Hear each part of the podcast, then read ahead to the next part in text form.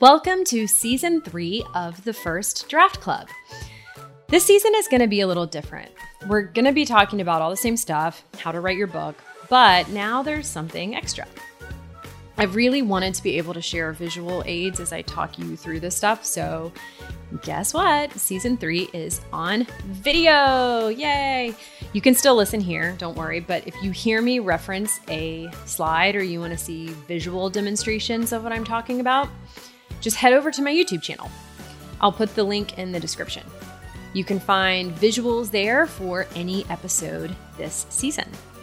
Thanks for listening. On to today's episode. Today, I'm going to be addressing the question of what does a book writing coach do? Um, which is a really good question. I did not know uh, until, well, maybe even until I became one, I didn't really know what the official term for one was. And I had even hired one before, but she didn't refer to herself that way. So I didn't know that's what she was doing. It's become more, the term has become one that's more commonly used. Um, so I think more people know it now. But just in case, I thought it would be helpful to have a conversation about what it is. What is book coaching? And what's the difference between coaching and teaching? Book writing coaching is all about the goals. The primary goal is to finish your book. Um, the work isn't done until your book is done. Work isn't finished until you are finished writing your book. How many more ways can I think of to say the same thing? uh, when when I coach people, they finish their books. Like that just that happens because that's why we're doing it. It would be like if you, you know, were coaching someone to run a marathon and they didn't run the marathon, you would not consider it a successful relationship.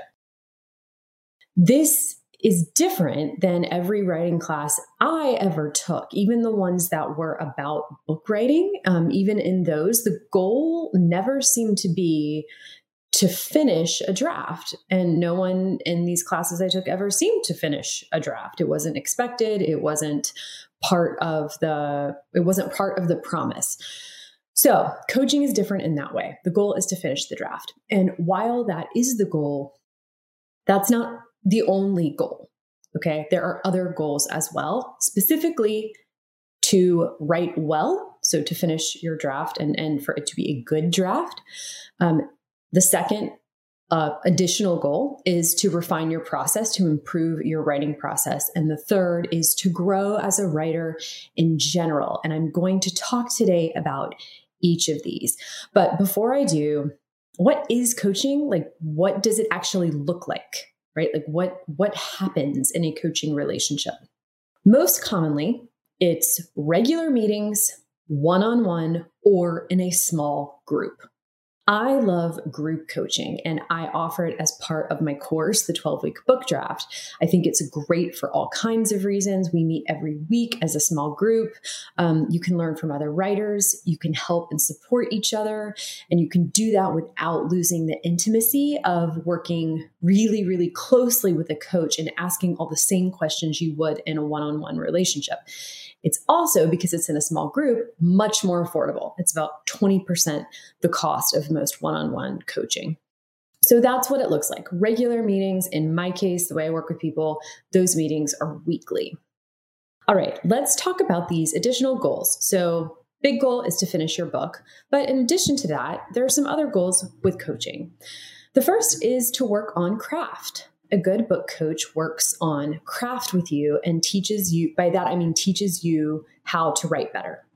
So here's some examples of questions that have come up in my group coaching calls. How do we get rid of, how do we get rid of the saggy middle? You know, the saggy middle portion of a draft. She actually used that term saggy middle and I loved I loved it. So now I use it all the time. How do I work more tension into my scenes? How can this beginning be stronger? Where do I start and end a scene? How should I think about chapters when I'm writing a first draft? How do I weave in backstory? How do I balance multiple points of view? How do I write an effective character description?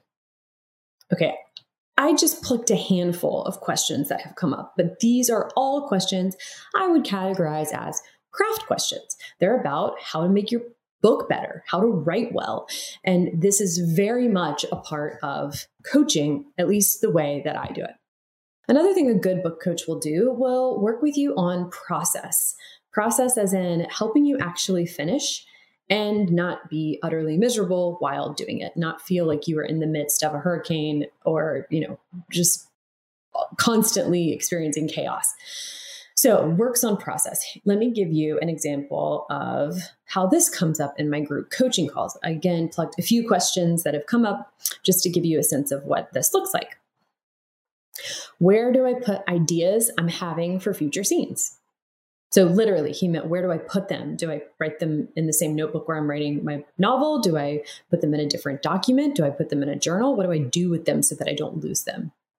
Can I skip scenes and write ahead? What are the downsides of doing so? How do I generate ideas when I'm uninspired? How do you know when a draft is finished? I'm having an idea for a new project. When do I know if I should ditch the one I'm working on and start working on that one instead?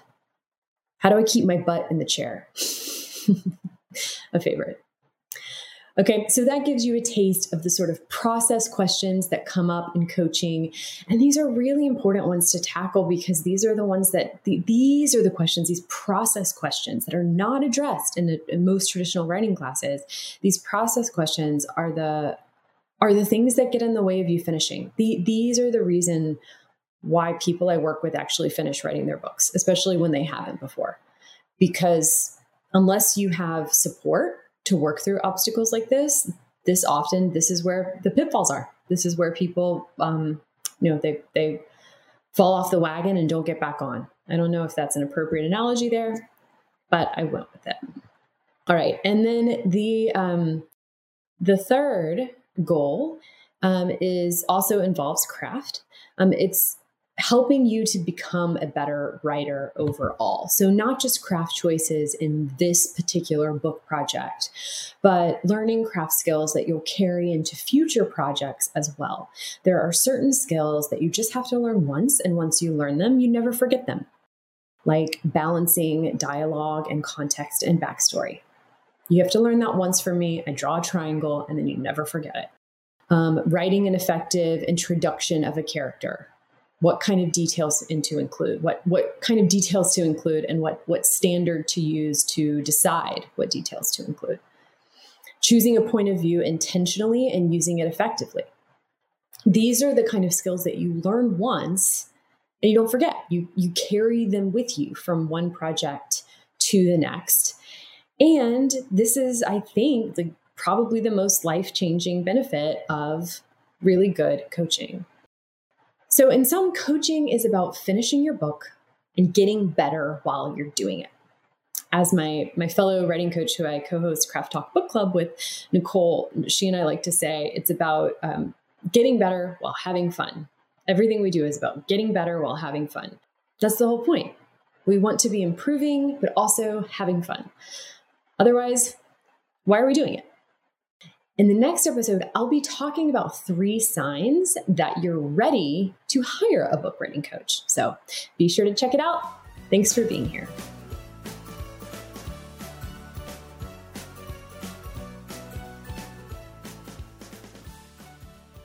Thanks for listening to the First Draft Club.